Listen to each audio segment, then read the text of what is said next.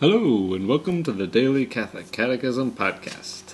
My name is Dan, and it's a pleasure to have you here. It is January 25th, and it is the feast of the conversion of St. Paul. So uh, we will be reading paragraphs 189 through 196 today. the first profession of faith is made during baptism.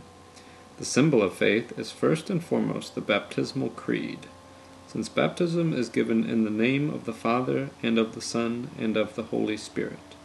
The truths of faith, professed during baptism, are articulated in terms of their reference to the three persons of the Holy Trinity. And so the creed is divided into three parts. The first part speaks of the first divine person and the wonderful work of creation. The next speaks of the second divine person and the mystery of his redemption of men. The final part speaks of the third divine person, the origin and source of our sanctification. These are the three chapters of our baptismal seal. These three parts are distinct, although connected, with one another. According to a comparison often used by the Fathers, we call them articles.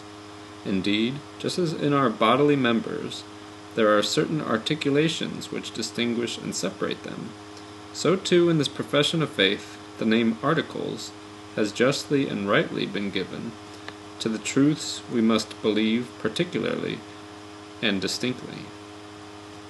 In accordance with an ancient tradition, already attested to by St. Ambrose, it is also customary to reckon the articles of the Creed as twelve thus symbolizing the fullness of the apostolic faith by the number of the apostles. Through the centuries, many professions or symbols of faith have been articulated in response to the needs of the different eras.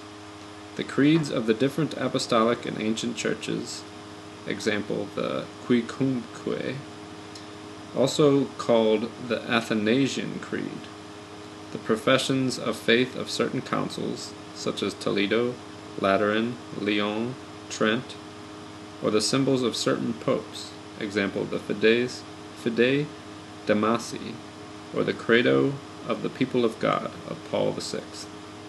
None of the creeds from the different stages in the Church's life can be considered superseded or irrelevant.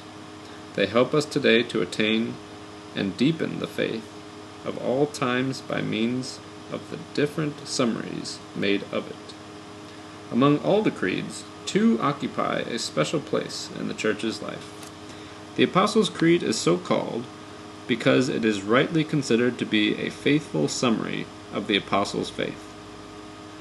It is the ancient baptismal symbol of the Church of Rome.